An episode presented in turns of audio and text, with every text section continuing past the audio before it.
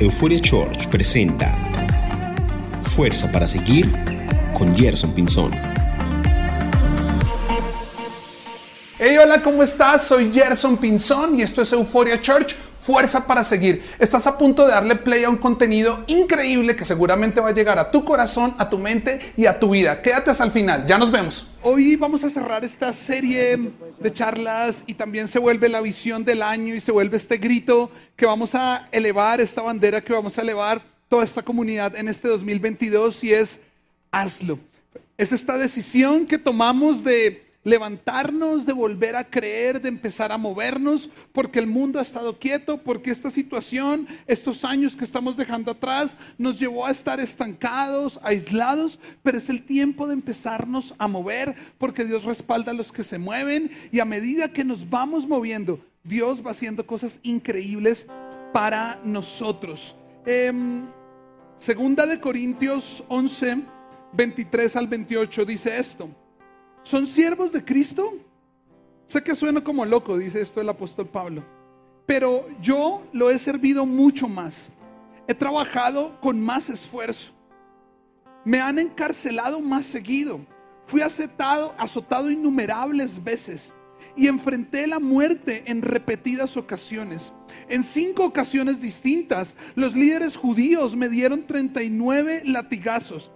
Tres veces me azotaron con vara una vez fui apedreado, tres veces sufrí naufragios, una vez pasé toda una noche y el día siguiente a la deriva en el mar.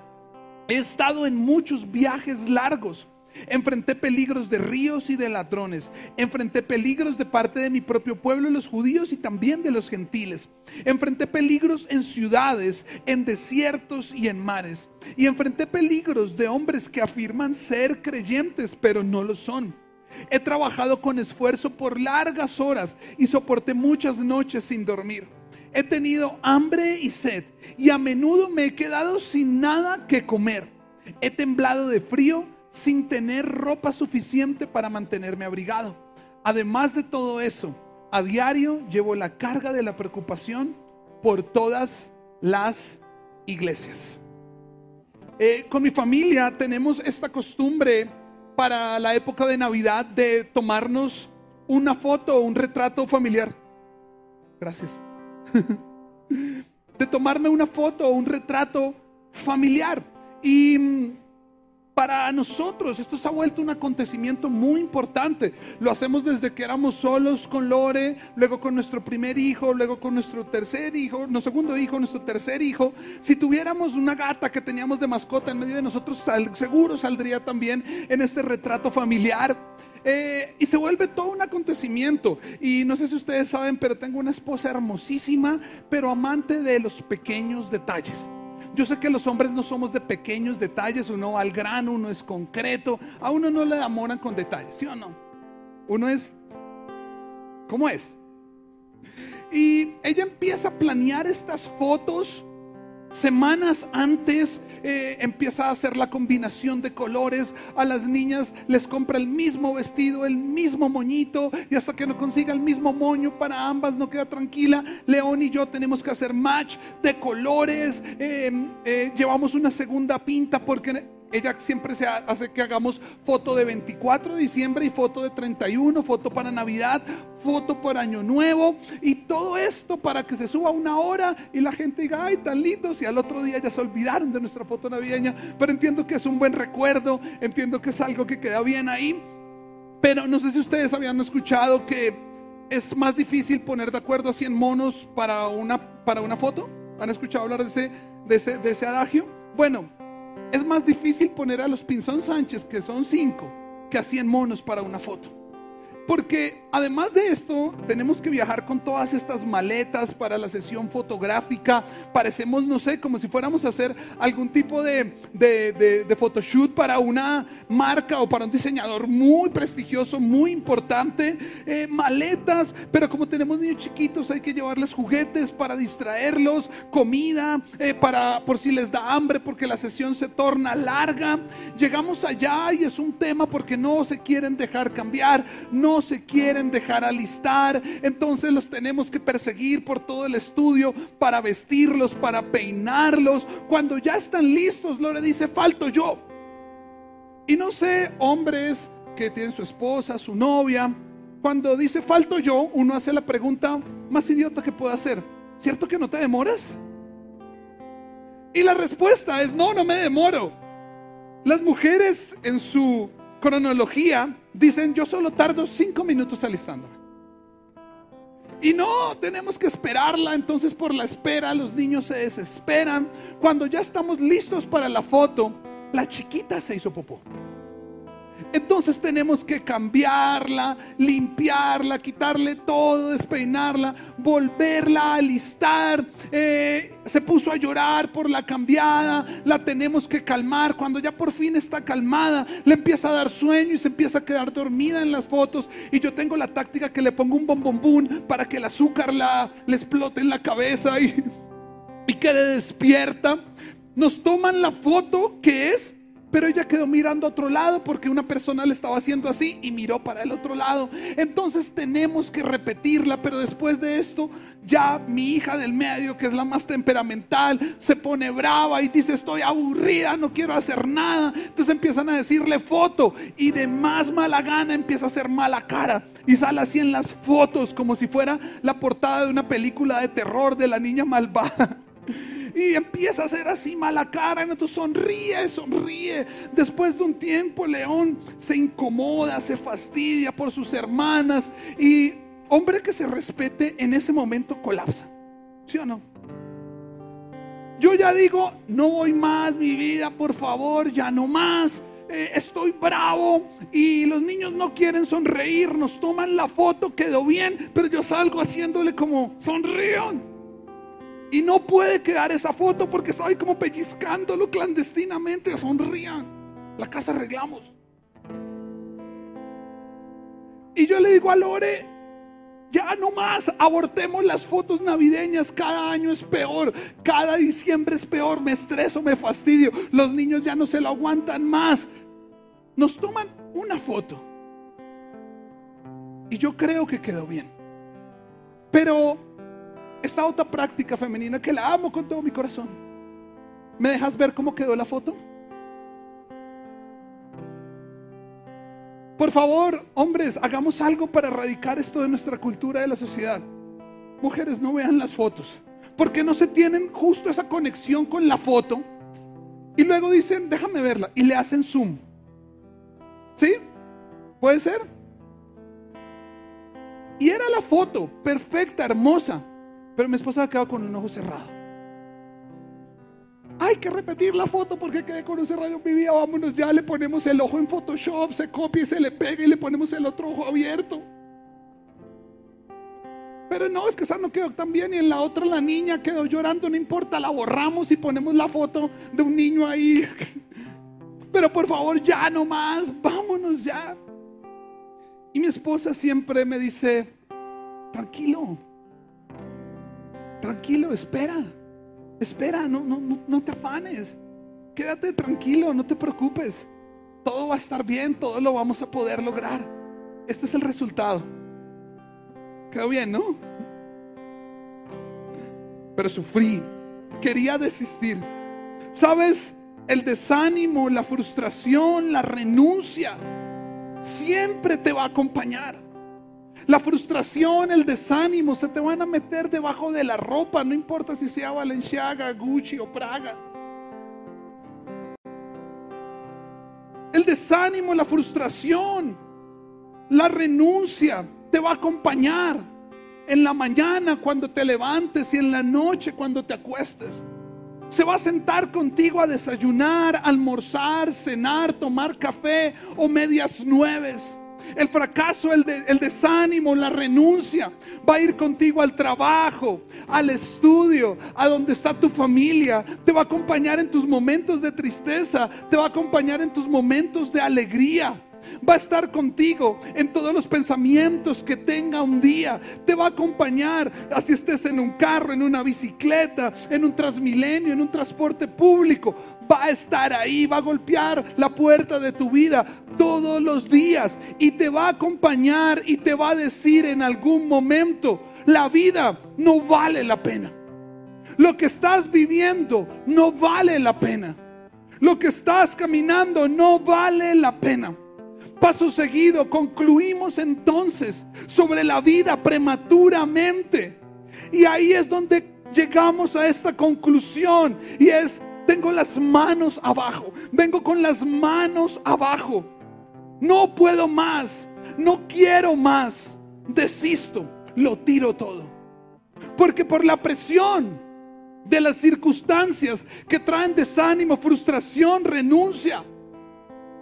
Concluimos rápidamente, concluimos prematuramente que la salida, que la oportunidad es desistir, es abandonar, es renunciar, es bajar los brazos, es dejar de creer, es tirarlo todo. Pero hoy yo quiero decirte que hay algo muy decisivo y muy poderoso que puedes hacer por encima de soñar, por encima de emprender, por encima de todo lo que quieras hacer. Y es que a veces lo único y lo mejor que debemos o podemos hacer es quedarnos y permanecer. A veces lo único que tienes que hacer, en lugar de pensar todas estas cosas grandes, maravillosas de la vida, todo lo que quieres alcanzar, pero pareciera que cada vez es más distante, es decidir, yo soy de los que me quedo, espero y permanezco. Por eso el título de la enseñanza de hoy es Hazlo, permanece. Hazlo, permanece. ¿Qué tal si le dices a unas dos o tres personas, permanece? Vamos, vamos. Dile, permanece. ¿Sabes?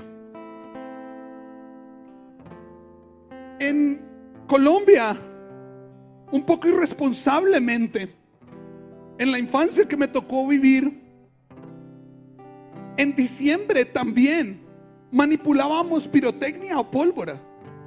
Y cosas realmente peligrosas. Una vez me explotó una en la mano y me quedó esa mano roja. Yo creo que tuve quemadura, pero las tías, eso, que pásese la mano por el pelo, que eches aceite de coco y todas esas cosas y estuvo bien. Pero era increíble ver cómo cuando llegaba el momento de explotar la pirotecnia, eh, el cielo se llenaba de estos destellos, de estas luces hermosas de colores. También la pirotecnia traía este rugido increíble. Eh, estaba muy alto, alumbraba todo el cielo. Era un momento vistoso, suntuoso. Era algo increíble. Pero sabes, después de dos o tres minutos, se empezaba a esfumar se empezaba a diluir. Y después de que era algo brillante, hermoso, alucinante, que alumbraba el cielo, era solo humo. A veces le hemos puesto este énfasis a la vida de intentar construir destinos pirotécnicos. Y creemos que la finalidad de nuestras vidas tendría que ver con ser estas personas relevantes, conocidas, que con su presencia, idea, llenen el mundo. Y la Biblia dice que esto al final es un correr tras el viento. Porque nos hemos esforzado, pero la verdad es que en este camino, al igual que la pirotecnia, muchas de estas cosas que perseguimos en este mundo tan superficial se vuelven humo. Y después del humo cuando era absorbido, la noche quedaba oscura nuevamente. Y el silencio de las calles, la oscura de la noche, era realmente la realidad. Pero he encontrado en Dios que nuestras vidas no deberían parecerse tanto a la pirotecnia, sino deberían parecerse un poco más a las antorchas porque la antorcha no es este fuego o esta luz vistosa, suntuosa, majestuosa. sino es pequeña, pero es constante. Y una antorcha puede acompañar la travesía de una persona hasta el fin del camino. ¿Sabes? Cuando yo entiendo que eso es lo que Dios quiere hacer con nosotros, mi vida cobra sentido. La Biblia dice, el hombre elige sus caminos, pero Dios es quien guía sus pasos. Lámpara es a mis pies tu palabra y luz a mi camino. La vida que Dios te quiere dar tiene que ver más con que mantengas este pequeño fuego siempre ardiendo en tu corazón. Y más allá de lo vistoso y el éxito de la vida, escúchame esto, puedas permanecer en el camino. Porque hay más virtud y hay más valor y hay más recompensa en los que se quedan hasta el final. Porque esta vida, amigos, no se trata de quién llegó más rápido, más lejos y quién brilló más, sino esta vida se trata, y lo dice también la palabra de Dios, de los que perseveren hasta el fin. De los que logren decir yo me quedo.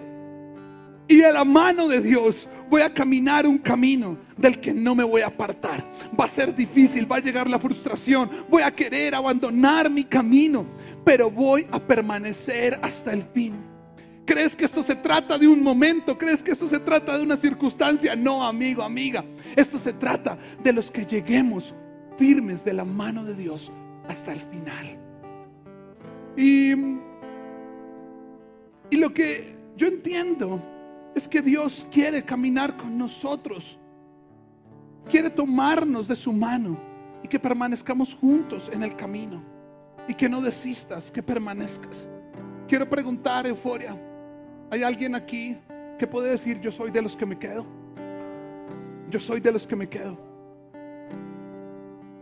Leímos esta historia y que tiene que ver esta historia de Pablo que acabé de leer. Y la traje a colación porque él estaba haciendo esta larga lista de todas las posibles adversidades, dolores, dificultades que han llegado a su vida y le han tratado de poner desánimo, frustración, renuncia. Y te quiero situar en un poco el día de hoy, un poco el día de hoy. Que si tú creías que tenías o tienes problemas, si tú crees que la estabas pasando mal, si tú crees que hay algo tan difícil que te está llevando a renunciar, acabamos de leer la vida de Pablo.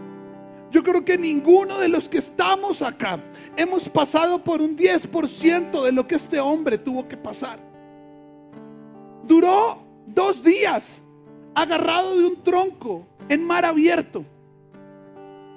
Fue azotado innumerables veces, encarcelado, fue traicionado, fue golpeado, estuvo en peligro de muerte. No tuvo comida mucho tiempo. No tuvo vestido para aguantar las inclemencias climáticas de ese momento. Piensas que tus problemas son fuertes. Piensa en los que otros están teniendo. En el evento que estuvimos, eh, nos pusieron el video del pastor de Hilson, Ucrania. ¿Saben que en Ucrania hay iglesias cristianas? Y él decía, estamos todos los de la iglesia intentando cuidar nuestras vidas. A personas de la iglesia les han caído bombas sobre su casa y hemos tenido que refugiarlos. Pero este hombre dice, seguimos. Estamos mirando cómo llamamos, cómo escribimos, cómo albergamos personas, cómo oramos por las personas. Y Pablo dijo lo mismo.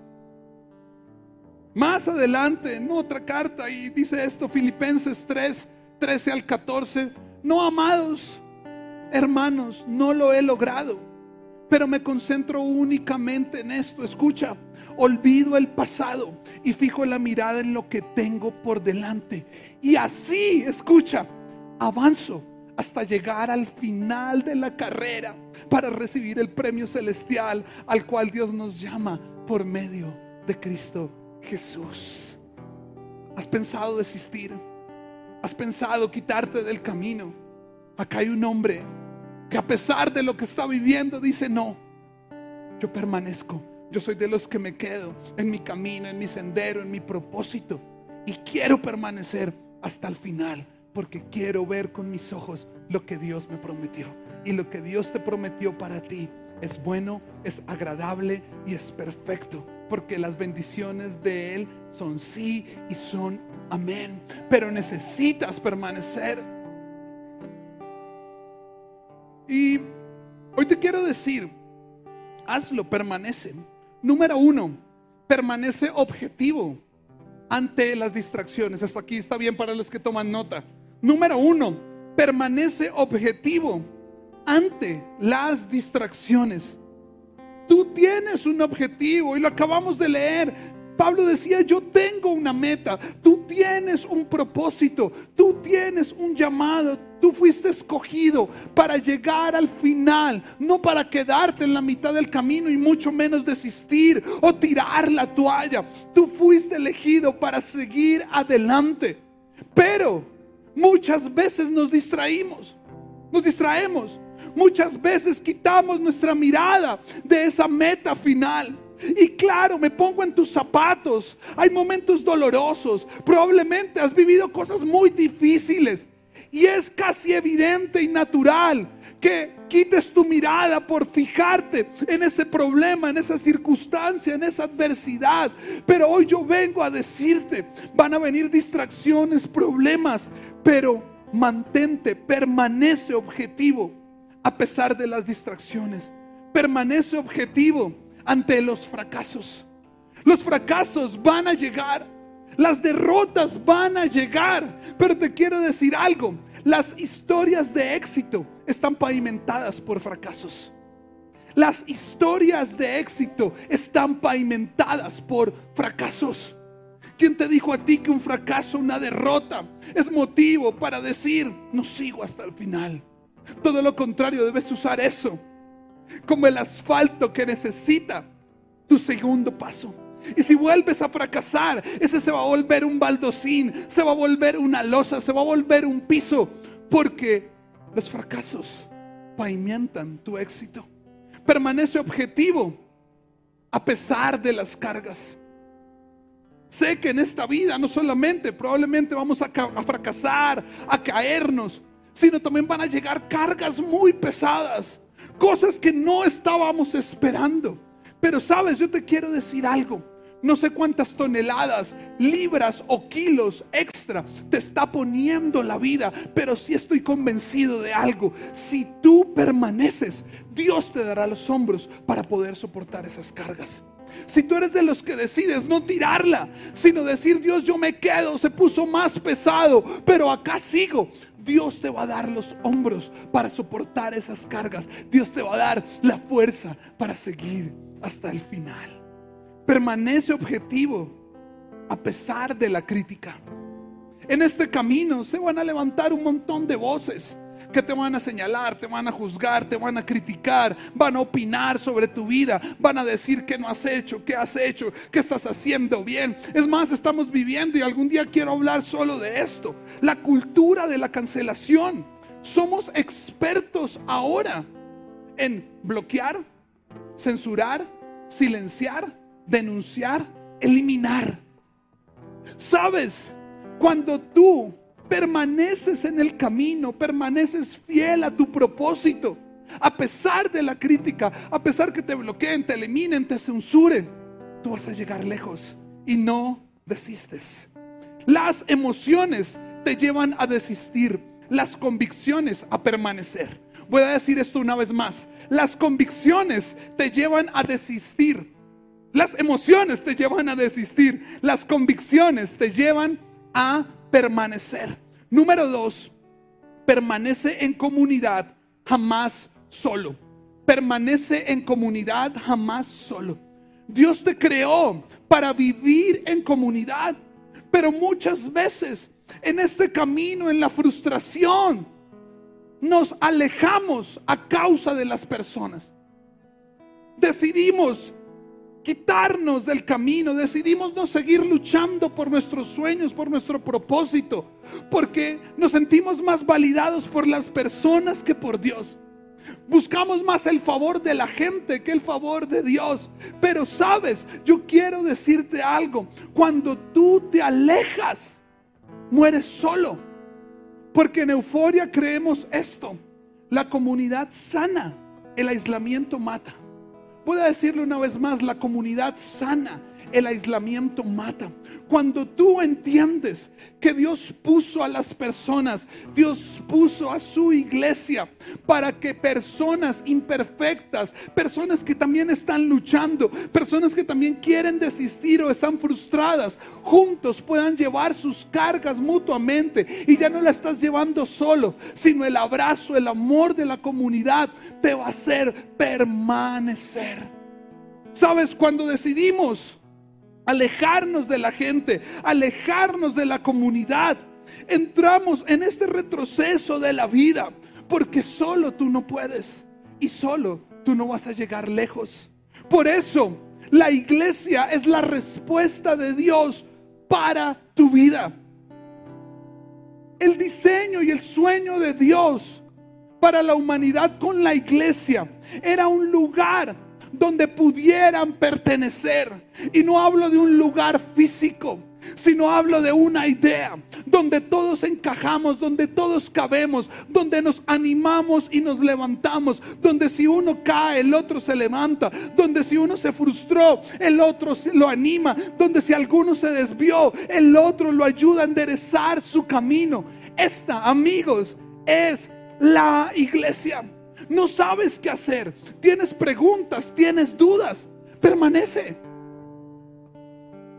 Asiste, congrégate, sé parte, porque el ejercicio de hacer comunidad va a ir alumbrando tu camino y te va a ayudar a permanecer.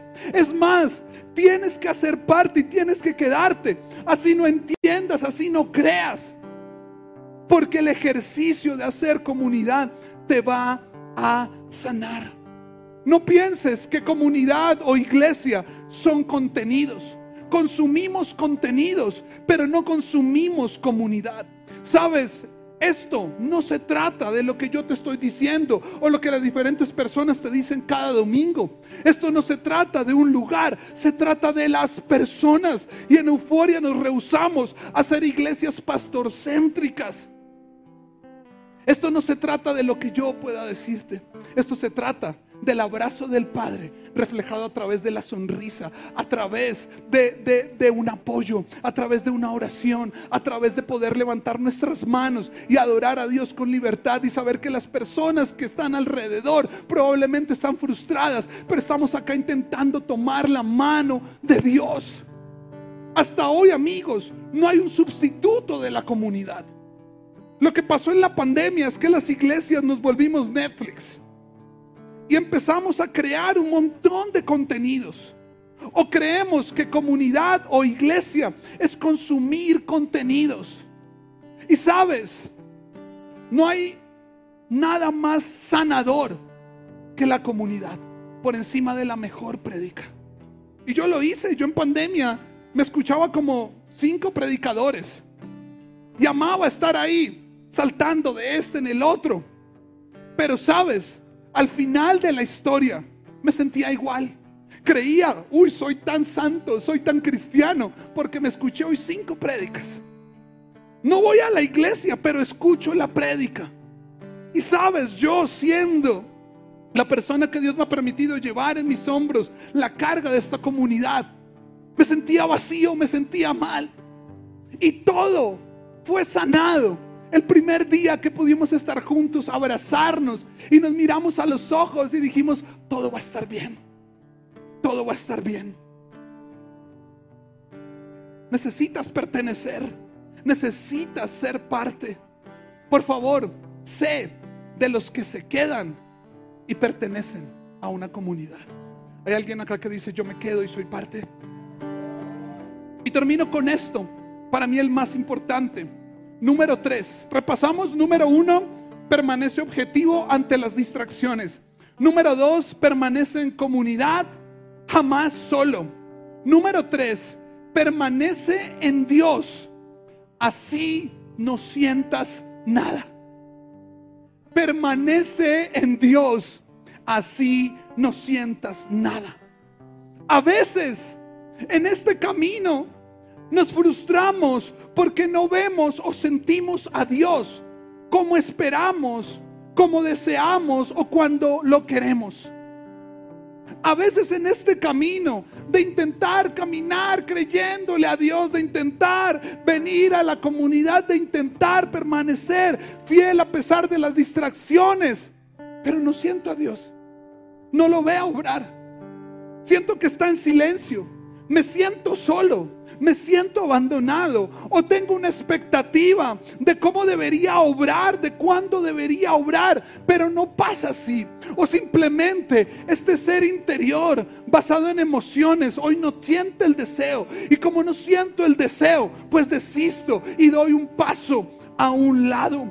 Y llegamos a conclusiones prematuras como que si no pasa pronto, pensamos que Dios no está. O que si estamos viviendo un ambiente o un, un ambiente hostil o un momento difícil, significa que Dios me abandonó. Y sabes, ninguna de las anteriores son reales y ninguna de las anteriores debe ser causa para que abandones a Dios. Así no sientas nada. Yo te lo puedo decir con total confianza. A veces he esperado cosas de Dios que no han sucedido en el momento que yo esperaba o como las esperaba. Han pasado momentos donde no siento a Dios. O han pasado momentos donde no tengo ganas, no me nace. Pero he permanecido. El problema radica en que nos han vendido esta espiritualidad tan errónea de recompensas inmediatas. Que como si fuera algún tipo de programa de televentas, creemos que acercarnos a Dios tiene alguna garantía en 30 días o si no le devolvemos su dinero. Y sabes, Dios no tiene que ver con la inmediatez de tu vida, tiene que ver con el futuro y el proceso de tu vida. Dios tiene que ver con hombres y mujeres que decidan permanecer hasta el fin. Dios toma mucho tiempo, escúchame esto, en hacer algo rápido. Voy a decirlo una vez más, Dios toma mucho tiempo en hacer algo rápido. ¿Quieres ver obrar a Dios en tu vida? ¿Quieres poder evidenciar, vivir lo que estás esperando de Dios? Permanece, quédate, solo espera. No se trata de correr una carrera como si fuera de alta velocidad. Se trata de caminar cada paso en Dios y permitir que Él alumbre mi camino. Entonces, si no sientes nada, dile eso. Dios, no siento nada. Si no tienes nada que decirle, dile Dios, no tengo nada que decirte. Si no entiendes nada, dile Dios, no entiendo nada. Porque eso es suficiente. Porque lo importante es que permanezcas. Tu fidelidad es más importante que tu sensibilidad. Esto no se trata de si sientes a Dios. Esto se trata que le puedas ser fiel a Dios. Fidelidad, entonces amigos, es como veo el futuro. Le soy fiel a Dios porque veo un destino, porque veo un galardón, porque veo un premio. Como lo decía el apóstol Pablo, quiero recibir el premio celestial. Hay un futuro donde hay un premio, un galardón para ti esperando. Pero este galardón es para los que lleguen al final. Mi fe el día de hoy, amigos, es decidir permanecer enfocado en lo que viene no en lo que estoy viendo hoy. Porque para los que amamos a Dios, tenemos esta convicción que lo mejor aún está por venir. Esto tarde o temprano traerá una recompensa. Y si no sabes, tan solo quédate. Quédate donde todo empezó. Quédate en ese hermoso inicio que tuviste con Dios. Quédate en las pocas cosas que medio puedas pensar pero no desistas del camino, porque te tengo buenas noticias. Todo va a cambiar, todo va a desistir.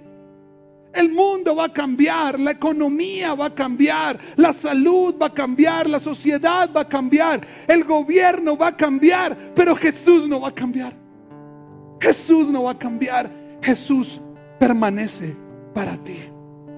Primera de Juan 4:16 dice, y nosotros hemos llegado a saber y creer que Dios nos ama. Dios es amor. El que permanece en el amor, permanece en Dios y Dios en él. Así de sencillo. ¿Quieres ver el amor de Dios? Permanece en él. No lo sueltes. Hacia el camino esté difícil. Porque yo estoy convencido que en euforia estamos los que decidimos, yo me quedo, yo permanezco, yo soy parte y yo no abandono. ¿Hay alguien acá que pueda decir, yo permanezco? Hagamos vida juntos. Euforia Church.